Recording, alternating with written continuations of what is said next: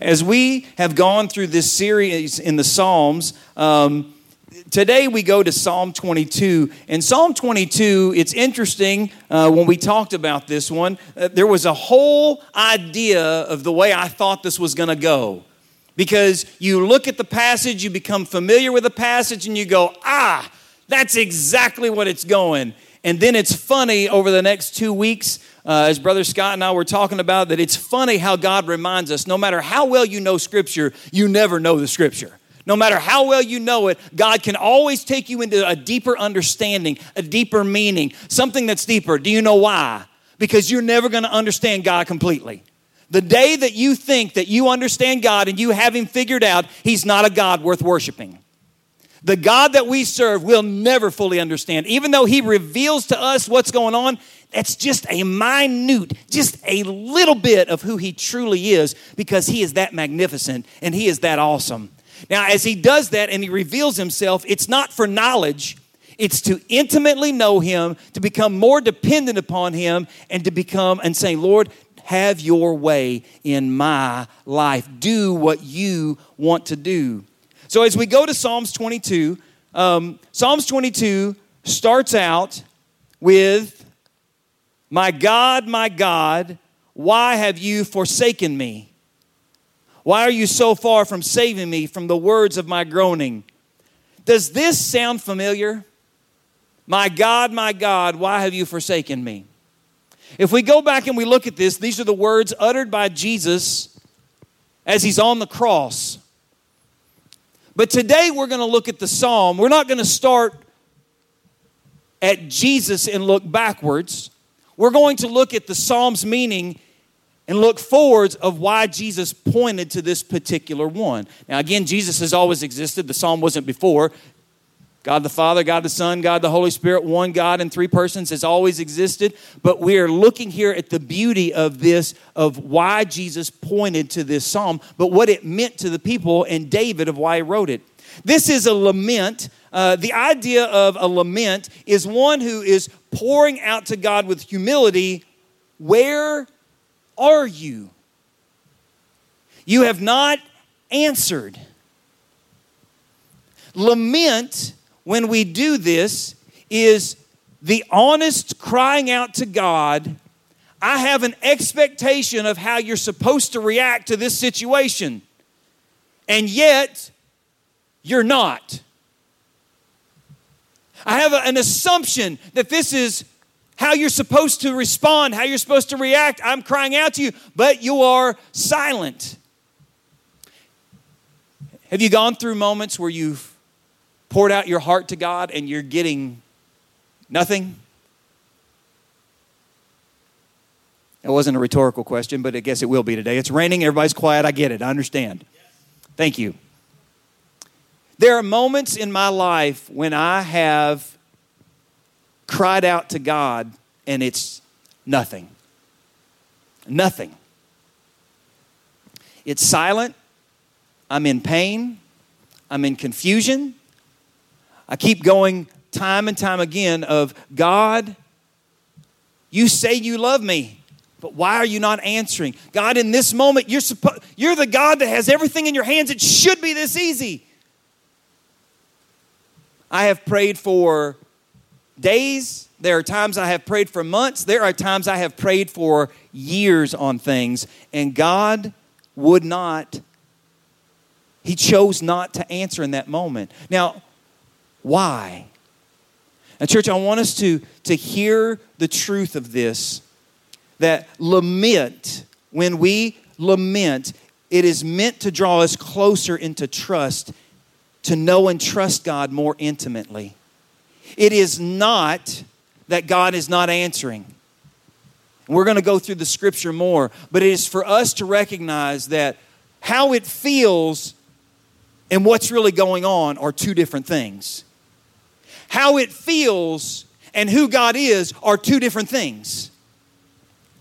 Let's go through this. My God, my God, why have you forsaken me? Why are you so far from saving me? From the words of my groaning, Oh my God, I cry by day, but you do not answer, and by night, but I find no rest. David, here, as he is writing this, he is saying, I have cried out all day and you've not answered me. And now it's gone into the nighttime and there's still nothing taking place. Where are you? Now, what's the difference between lament and whining? Because if you stop right here, what's this sound like? It sounds like an accusation against God. What's wrong with you? If we stopped right there, it almost sounds like it's what's wrong with you? You're to blame. I can't believe this. Well, what's the difference between whining and lamenting? I thought about this because I was greatly convicted as I began to read through this scripture.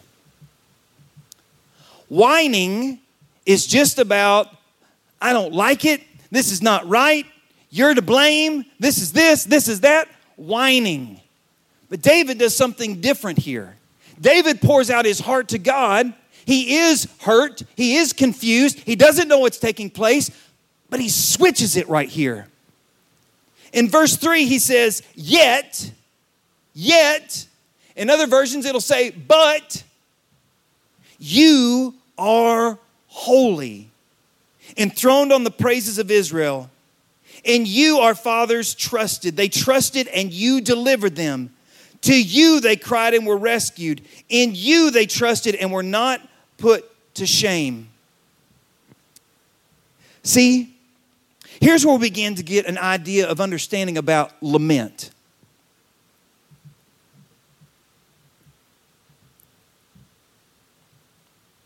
God wants us to cry out to Him with our concerns and our confusions and our wanting to understand better. God desires that. How do I know that? Let's take this idea for just a moment.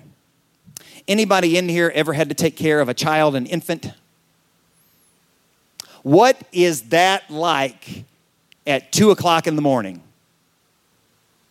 For some of you, you're blessed because you're like, oh, well, that's sleeping time. But that's not everybody. At some point in time, that child cries and calls out. They are hungry or they are scared or they are trying to figure out what's going on. The world that they have been placed in is very foreign. The moment that they're in is either very disconcerting, something's going on. And most of us, when we hear that baby cry, in our right minds, we go, That's my child, and I want to take care of them. When we're groggy or frustrated, we're like going, Not again. Will you just please sleep? Just, just go to sleep. I've done everything. Please just sleep. Now, we are imperfect. Even as parents, we have a love for our children, but we're imperfect, right? We're imperfect. But God is not. And when we cry out to God because we don't understand what's God wants us to like that baby verbally cry out and say I don't understand. What happens after a time though? What happens after a time when you can when the child continually does this and the parent continues there? What happens? Again, I'm not supposed to ask questions today. I'm sorry, I know that and everything. Over time that child starts to get an understanding of you're there you're faithful. I'm hungry, I have, but I remember I've been hungry before and you fed me. I was scared. I remember being scared, but you were there. We know a child has memory because we watch them over and over. Once that happens, they begin to say, I can absolutely trust.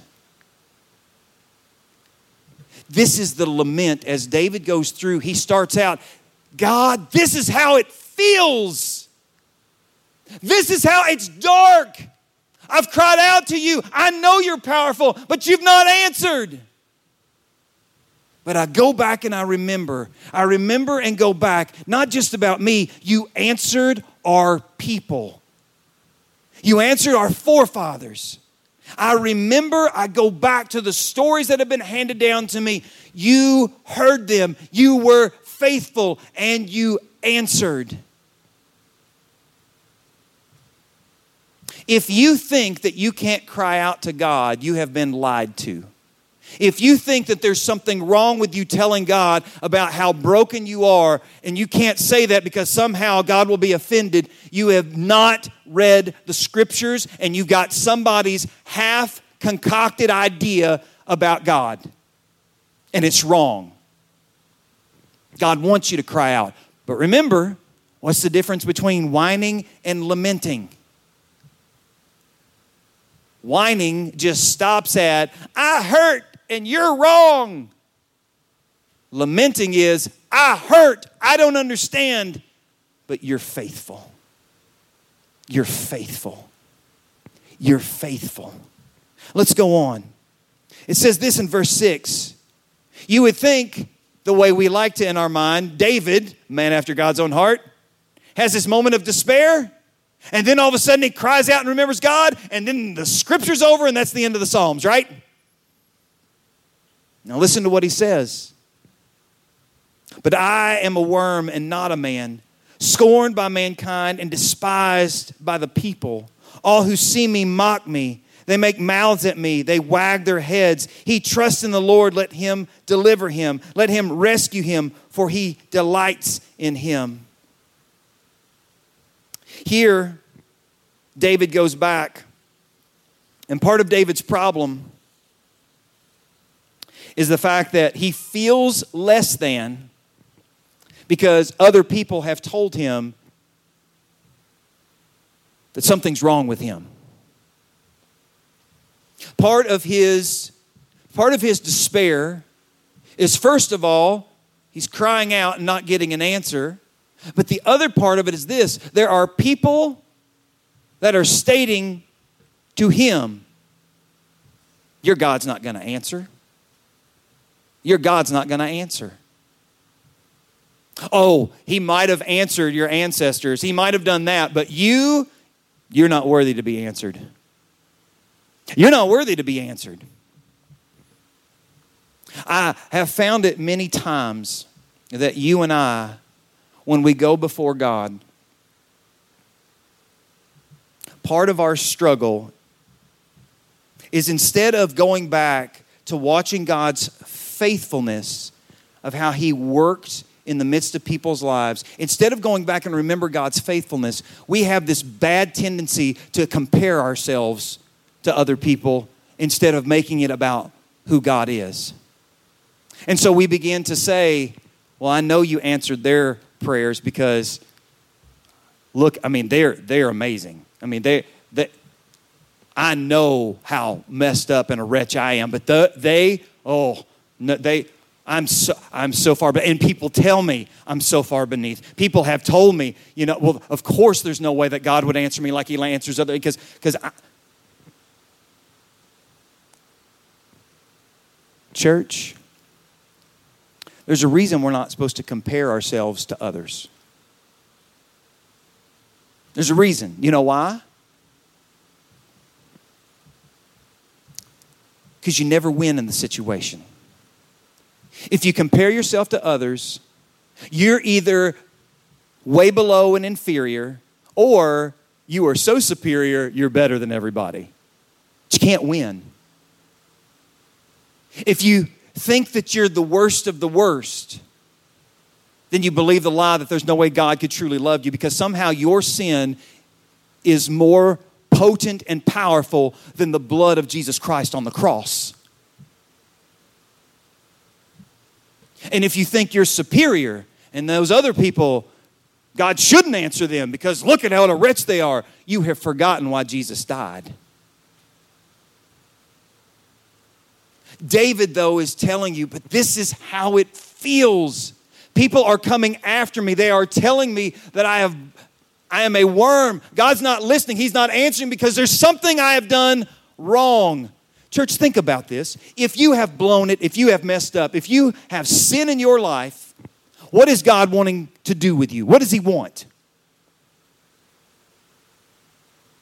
Again, Shaun, don't ask questions today. It's a bad habit. I will try not to do this. Is there any sin that can keep you from the love of God? Any sin. there is no sin. So then, what does God do? The Holy Spirit comes and brings a great conviction in your life to begins to tell you, this is not of me, and I've not called my child to live this way. Come and repent and follow me. Agree with me that it's wrong, change your mind, and come follow me. There is hope and blessing and forgiveness if you've put faith in the Lord Jesus Christ. There's no sin that can separate us from the love of God. Not one. Not one. But people, if we listen, they will tell us, you're inferior. David has part of his perspective right now, but I am a worm and not a man, scorned by mankind and despised by the people. I wonder what would happen if brothers and sisters in Christ would have come around him in that moment. Of course, I know that it's Jewish, and I know that it's Yahweh, and Christ hasn't been physically born. But, but I wonder if faithful, godly people would have come around David at that point in time and begin to say, Let me tell you about my story about how God's faithful. Let me tell you right now, I have felt the same way you have. Brother, let me tell you, hang, hang in there. Hold on to what God's doing right now. I wonder what would have happened instead of people that came against him and listened to sit there and say, You're the worst of the worst. There's no way God's answering you. That's a little application right there, just depending on how we talk to one another, how we can change the perspective of somebody's life. Be careful not to be in the judgment seat. It goes on and it says this. Listen to verse 9. Yet you are he who took me from the womb. Listen again in verse 3 Yet you are holy. Verse 9 Yet you are. This is how it feels, but this is who you are. This is what's going on, but this has nothing to do with who you are and what you're doing. Yet you are he who took me from the womb. You made me trust you at my mother's breast. On you was I cast from my birth, and from my mother's womb you have been my God. Be not far from me, for trouble is near, and there is none to help. David goes back and remembers of his ancestors. He says, My God, my God, why have you forsaken me? But then he goes back and he goes, But you are faithful to the, my, my, my ancestors. You are faithful to my forefathers. You are faithful to the people of Israel. And you answered. But then he goes personal. But, but again, I'm a worm. These people are saying this. They're saying you, you're not going to answer. But yet again, when I was a child and was born and had no control, you were there to take my life and put me at my mother's breast to nurse, to nurture me, and to give me nourishment. You have been my God from the very beginning, even when I didn't acknowledge you or know it. Do you understand what a beautiful illustration that is? God was watching over us when we had no control. His faithfulness. His faithfulness. Church, again, to be reminded how it feels is real. God wants us to be intimate and cry out to Him. But He also wants us to be reminded my circumstances have not changed God's power or His heart or His motives towards me and His people. It has not. It cannot. There's great hope in that moment. It goes on in verse 12 Many bulls encompass me, strong bulls of Bashan surround me. They open wide their mouths at me like a ravening and roaring lion. If you look at the idea, Bashan, uh, and there's all kinds of different things on this, but today, just looking at it, Bashan uh, is where the Golan Heights are now. And so when you think about the bulls that were there, there's notoriety there. But it, when I think about bulls, um, I, I, think about um, I think about um, well two things. Um, I think about um, my grandfather who had cows, um, and it would always, cows scared me growing up as a kid. I don't know why, but they scared me. They were big, but I always thought every single cow in there was a bull okay? And that I'd watched too many Bugs Bunny things where you pull the red out and they charge you and they come after you. And so now I do know, I do know at times that he would tell me and say, probably don't need to be in that field because there's one right now that's that's a little bit you know but every cow i thought was i mean it's like going i've got red on it's going to kill me i mean that's everything i had i was afraid of cows and everything was a bull and you know. But then I also think, um, I also think of the image uh, of, uh, of the bullfighting uh, where they do have that. But when you look at some of those things and you see them coming, I mean, or even the barrel riding, or even some of the things in the rodeo. You see some of those bulls and you see the clowns trying to chase people. But but I have watched those bulls sometimes they get a hold of somebody and you know, I mean it's it's it's scary. Well, here of course, there's no bullfighting back with David or anything else, but the idea of surrounded by these bulls, surrounded in this moment, that they would gore or trample or do this in these where the where they were known for this in, in Bashan, these lush fields and everything, and these bulls, he is saying, My enemies are one of them would be more powerful than me, but they, I'm surrounded by these. They're like ravening lions. They're roaring at me. He goes on to say, I am poured out like water, and all my bones are out of joint. My heart is like wax, it is melted within my breast. My strength is dried up like a potsherd, and my tongue sticks to my jaws. You lay me in the dust of death. For dogs encompass me, a company of evildoers encircles me. They have pierced my hands and feet. I can count all my bones. They stare and gloat over me. They divide my garments among them. And for me, and for my clothing, they cast lots. Then he goes on to 19. But you, O Lord, do not be far off. O you, my help, come quickly to my aid. Deliver my soul from the sword, my precious life from the power of the dog. Save me from the mouth of the lion. Now, here's 21 that is so amazing and so crazy, and I haven't fully understood it, but he gets to 21 and he says this Save me from the mouth of the lion. And then he switches. You have rescued me from the horns of the wild oxen. Now, I don't know, again, this is a song. This is a song, but I don't know what happens here. This is not David. David is going through and saying, My enemies are against me. This is how I feel. This is what's going on in my life. He's not talking to God in this moment and saying, But I know you'll answer me. This is past tense. You have answered me. Something happened in this moment for this, for the Holy Spirit to give this to David to be written that God, through David's day and night toil of praying and crying out and not being heard, that all of a sudden God was faithful and he answered. Church, I'm going to remind us right now. I'm going to be reminded of this right now. God answers prayers. God answers prayers. I'm going to tell you the reason why I, I feel like there are reasons that we don't see it in a way it feels that way. One, we are not a praying people. We do not pray. We do not take time to pray. We don't go and make time. Uh, uh, it's easier to binge a Netflix show or something than it is to take time to say, God, I'm just going to sit here and be in prayer. A lot of it, it takes, it is an uncomfortable place to be at times. Is it not? And there are times of people I've heard and myself have experienced. What am I supposed to pray about? I've already gone through the list. Do you go through a list when you talk to a family member? Like, do you sit down and go, okay, so tell me today about um, what'd you do today? Did you okay? I asked that question. All right. Did you uh, did you get? I asked that question. again. We don't do that. What do we do when we sit down with somebody? If we truly have an intimate relationship, what do we do? Tell me about your day. What happened today? then you start telling it. And then all of a sudden, you answer something that was not asked.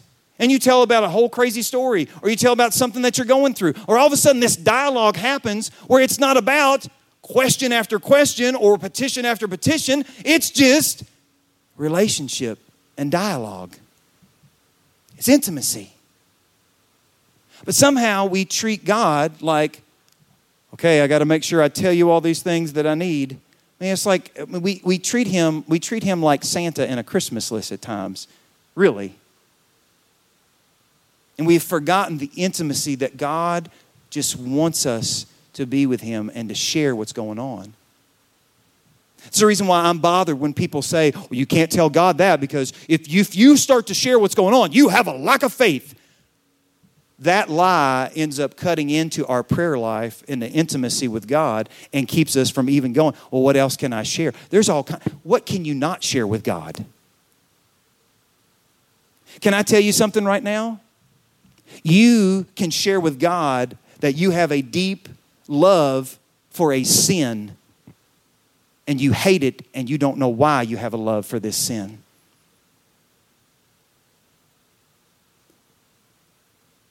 Do you think you can tell God that? Have you ever told God that? You don't have to shake your head. I know everybody's like going, don't move. I could do on one, but don't move on that one. Church, when we get that intimate with God, God already knows. He wants us to be. It's like going, I know you have a love for that. I'm trying to kill that out of your flesh. I'm trying to show you that what you desire is not that, it's me. And this has hijacked it. I want you to come with me to be so vulnerable, so open, so I can show you that I love you and I am the answer to what's going on in your life. This intimacy, this is where it's at. This is what he desires from us. Somehow, in the midst of all this, David's prayer is answered. Our prayers are answered.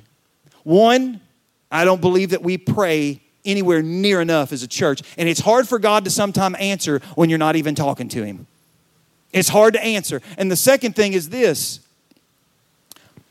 we almost, without realizing, put a stipulation on God I'll pray but you got to answer the way that I want. And when you don't answer the way that I want, well, then what's the purpose of praying? Have you ever tried to negotiate with a two year old about what they should eat? Anybody had to do that? If you gave a two year old the opportunity to figure out what they want to eat, what are they going to choose to eat? Candy, sugar, ice cream, macaroni and cheese all the time. Do you know what they will not eat? Unless you just have one of those kids that's just, I don't know what you call it, but unless you have one of those kids that just loves to eat vegetables or whatever, it's like going, those are, man, if you got a kid that does that, that's by the grace of God, that's awesome. Not seen that. Very rarely ever seen that. But if you allowed that child to do what they wanted, again, what's going to happen? Inadvertently, they're going to be unhealthy, and inadvertently, they're going to kill themselves if you just say, you just, I'll just give you whatever you want. God comes to us and says, The reason why you come to me is not to get what you want. The reason you come to me is to know my heart, that I will change your heart to know what it truly desires. You, me, we do not desire godly things straight out the gate. We might have some things, but we do not desire what God desires. And He is changing our lives that we would be in better relationship with Him. And we find God answers prayer 100% of the time. He answers prayer. David says as much right here. In 21, save me from the mouth of the lion. You have rescued me from the horns of the wild ox. And it switches right there immediately.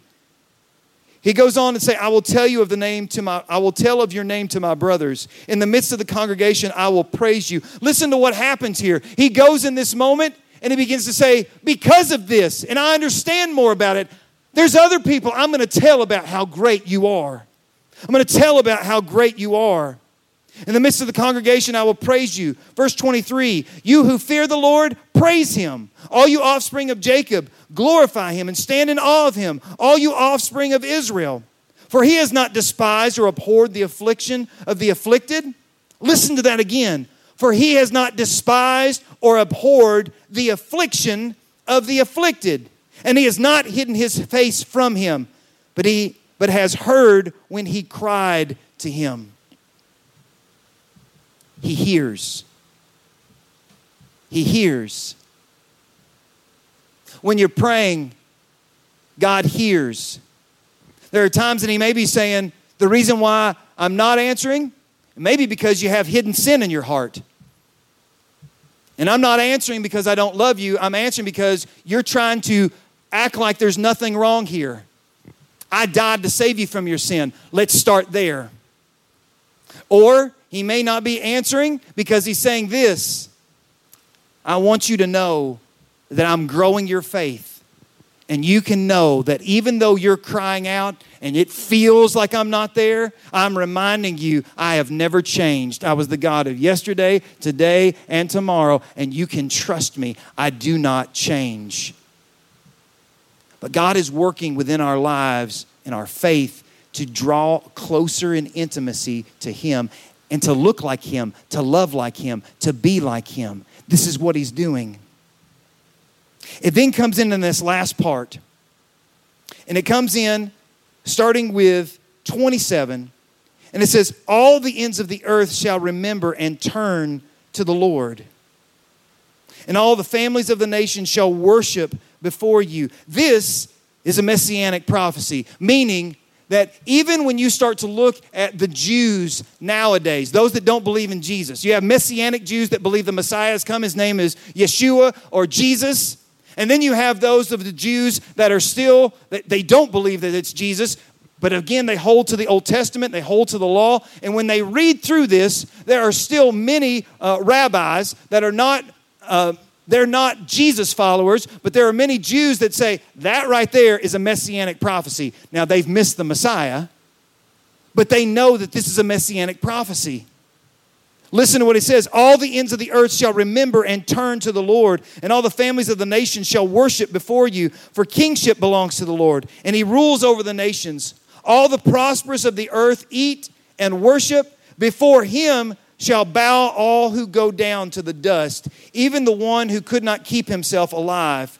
In other words, whether if you were brought low God's going to lift you up if you have faith in Him. Those that are on high, do not follow Him, even what they've had will be brought to the dust. No matter what's going on, God is in control and will bring about His judgment. Posterity shall serve him. It shall be told of the Lord to the coming generation. They shall come and proclaim his righteousness to a people yet unborn, that he has done it. Now, let's look at this for a moment.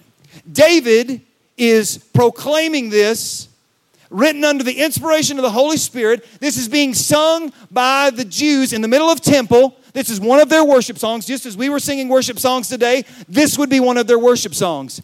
And David, through again through the Holy Spirit, is reminding the people we're going to go through dark times. It's going to be difficult at times. And you're going to cry out to God and you're going to feel like He's not listening. But go back and remember who is He? He's been faithful to answer our ancestors. He's been faithful to bring them through trials even when they weren't faithful. He's been faithful to take me at times when he should have let me die. He has been faithful to give me life, to put me at my mother's breast. He has been faithful to take care of me. I'm surrounded by enemies. They have told me that my God will not answer and something's wrong with me. But I am justified because my God has answered. And not only has my God answered to go against those that come against me, but He is going to do something that's even out of my lifetime. He is coming to reign, and every knee will bow. See, when we start to look at this, and this is where I want to take this.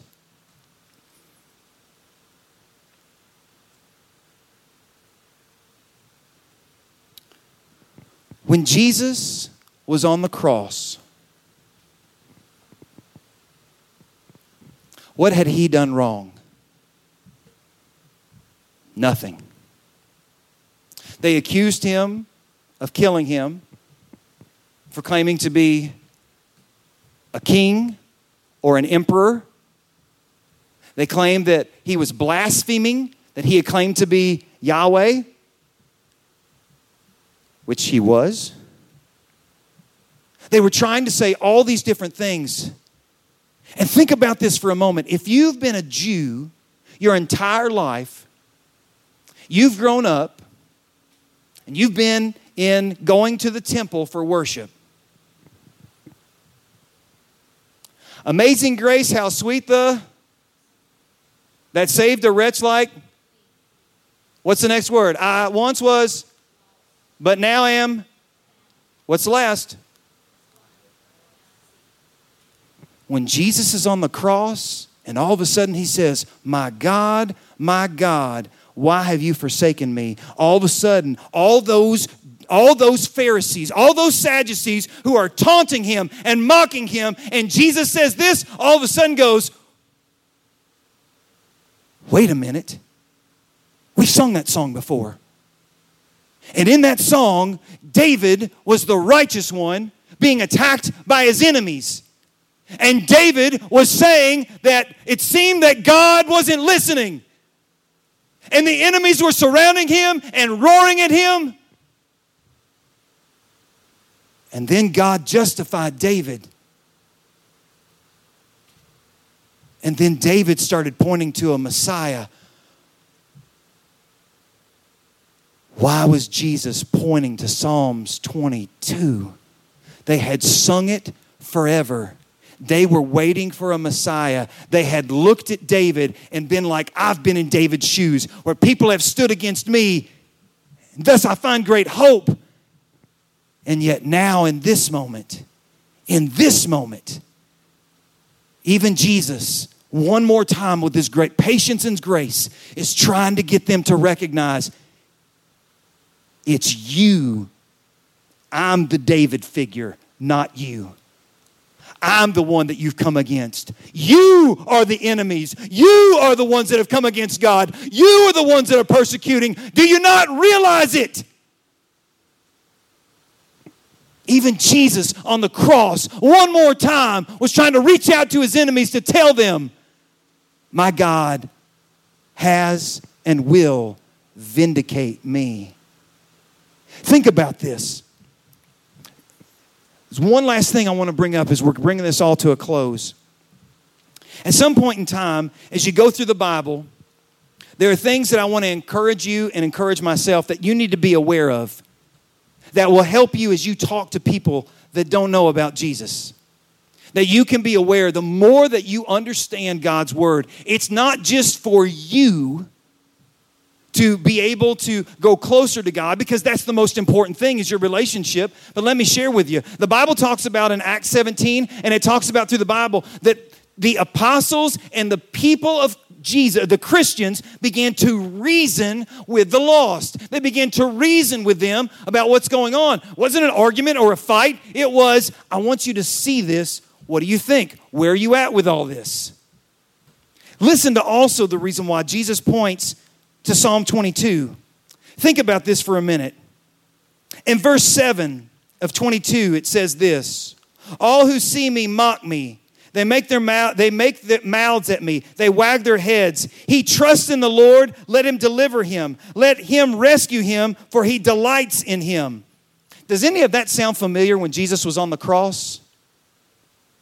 Remember, the Pharisees and the Sadducees began to say, He saved others, let him save himself. Do you know the time period that this was written before Jesus is on the cross?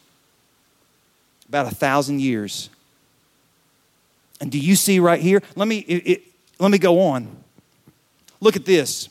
We can also go and look at um, 16 through 18. Let's look at 16 through 18. It says, For dogs encompass me, a company of evildoers encircles me. They have pierced my hands and feet. I count all my bones. They stare and gloat over me. They divide my garments among them, and for my clothing they cast lots. Does any of this sound familiar? A company of evildoers encircles me. They have pierced my hands and feet. Now, just for the fun of it, if you read other, and you'll find in a lot of Bibles, you'll find these texts. And it's really interesting to pay attention to. I find it amazing. If you go back and you look at what most Jews are reading, it's, it's out of the Masoretic text, there's different texts that you find, and so you translate from them. In fact, when you, I won't get into it, this is not the time. But anyway, when you find different things, there are different manuscripts that are used in order for the Bible that's, that's looked at. It. Again, the beauty of it is this the Masoretic text that, the Jew, that most Jews use now, that they look at, ends up when it talks about my hands and feet are pierced, it doesn't use the word pierced. It says, like a lion, my hands and my feet. Like a lion, my hands and my feet. But in ours, it says pierced. Now, people can go back and they would say this well, then why is there such a difference? If you go back and you start to look at manuscripts, it's interesting that there's a one little change with the word, where the word could either be pierced or dug, or it could be like a lion. I'll give you the example because this is what happens. This is the beauty of having all the manuscripts that we have of the Bible because you can see that it's God's word, but you know that human error has put scribal things into it, right? There are times where people write something and they write it down wrong. Now, here's the beauty of it we can actually go back because we have manuscripts and go, that dude wrote that letter wrong. We, got, we can show what God's word says. But let me give you an example. If I take the word cut, that's a U, right? What if I put something on the top of that U and circle it all the way through? What's it look like? It looks like an A. You go from the word cut to what? Cat. Does that change the meaning? But if you go back and you start to look at it, now I'll even say this there can even be a case made where you could say like a line because there's some older text that would seem to support it, or you even get into the point of, of cat. I know we're talking about pierced and like a lion, but here's the beauty of why I bring this up. If we want to say, well, maybe we can take that out. Zechariah 12:10 talks about that he was pierced. Zechariah 12:10 still talks about pierced, but here's the other thing it points to. Did they gamble for Jesus' robe? Were there people surrounding him? All these other things are prophecy that point to Jesus. But I will say this from my own humble opinion, my own humble opinion, logic to me seems to dictate. If you see three or four of these things and one says like a lion and the other one says dug or pierced, logic just tells me scribal error, that's pierced, and that points to Jesus. That points to Jesus. Why am I telling you these things, church? Why am I bringing them up? Because some of you right now are like going, Shaun, I really, I don't, I don't know if I really care. I just believe in Jesus and, and that's all that I need. Church, what I'm trying to tell you is there is a lost world that desperately needs questions answered. And when they want to cross these things, the reason why we dig for it is not to necessarily make me believe more in Jesus. It's to have a heart of God. Jesus sat down with people and answered their questions. Jesus dialogued with people. Jesus went, he began to get people to question things. Even on the cross, Jesus is quoting Psalms 22 as even a, one of those moments to even get Pharisees and Sadducees to recognize Jesus is the Davidic figure here, which means Jesus is going to be justified, not the enemies. And that's all prophecy, thousand years before Jesus shows up. This is why I'm amazed the more that I study the Bible the more that I go into God's Word, the more that I go down things that make me uncomfortable, I have realized this. Every time somebody tries to tear the Bible apart, every time somebody tries to go into it and disprove it, every time somebody goes in and tries to talk about how messed up and it's full of errors and it's been changed over time, all those people have not looked into it. They just have a feeling. But God tells us if we'll study, you can trust you can trust Him. And this is why we can lament. Church, the points today, I started at the beginning, but I wanted to do it this way just to break down the text. Here's where I want us to catch today as we come to this time of close. One, biblical lament is healthy. There's nothing wrong for you to cry out to God and tell him what you're experiencing. There's nothing wrong with telling God, I don't know why you're not answering. I'm bothered. I'm in the middle of this darkness. Where are you? God is not bothered. In fact, it's healthy. And remember, if you stop with whining, that's not healthy. But when you go back to, but I know you're faithful, I just don't understand why, but I know you're faithful. Biblical lament is healthy. Two, our circumstances do not change God. Because you're in the midst of suffering, or because you're in the midst of sin or because you're in the midst of a dark moment, that does not change who God is. You can't do something and make God not love you. You can't do something and all of a sudden God says, Oh, I'm thoroughly impressed with you now because you did.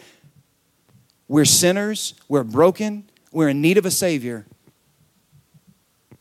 And God's who He is and what He's doing never changes. Does that change anything about the circumstances you're in right now? They feel crazy, but God doesn't change, He's still in control. Three, those who trust God will praise Him. Those who trust God will praise Him.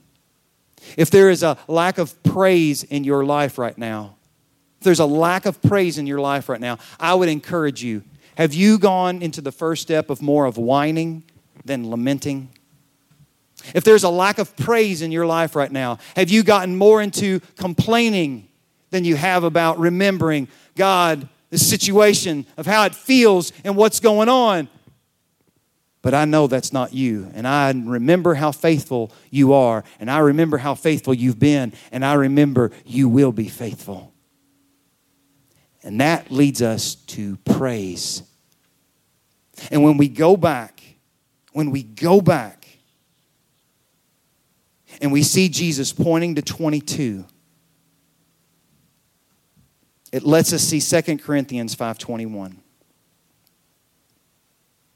For our sake he made him to be sin who knew no sin, so that in him we might become the righteousness of God. You and I have fulfilled God's purpose when we have put our faith in Christ of why Jesus died. It was to restore the relationship that we broke. And that now, because of Jesus Christ and what He's done, you and I, we have become the righteousness of God. When people look at us, it should point to the worship of God is I redeemed that person. That's my son. That's my daughter. They're mine. And we tell of that to people. We proclaim of that to people. Even when it's difficult, even when it's broken, even when we wonder what's going on, God has not changed, and thus I can hang on in the moment and realize He's still here, but I can also proclaim that He is the God that has come to save the world for those who put faith in the Lord Jesus Christ. Are you a lamenter or a whiner today? To be honest, that's what God has convicted me on the last two weeks. I have been a whiner and not a lamenter. I have complained and not praised. And God has convicted me greatly. Christians are not whiners, we're lamenters. And when we're whiners, we need to repent. And we need to point people to Jesus and the greatest gift that He's always been in control. He's in control right now. And in a world that's broken, in a world that's hurting, in believers that have lost hope, for those that grab a hold of it, we're called to be that light to the lost and to other brothers and sisters in Christ. Jesus has not changed. Come back to the God who loves you.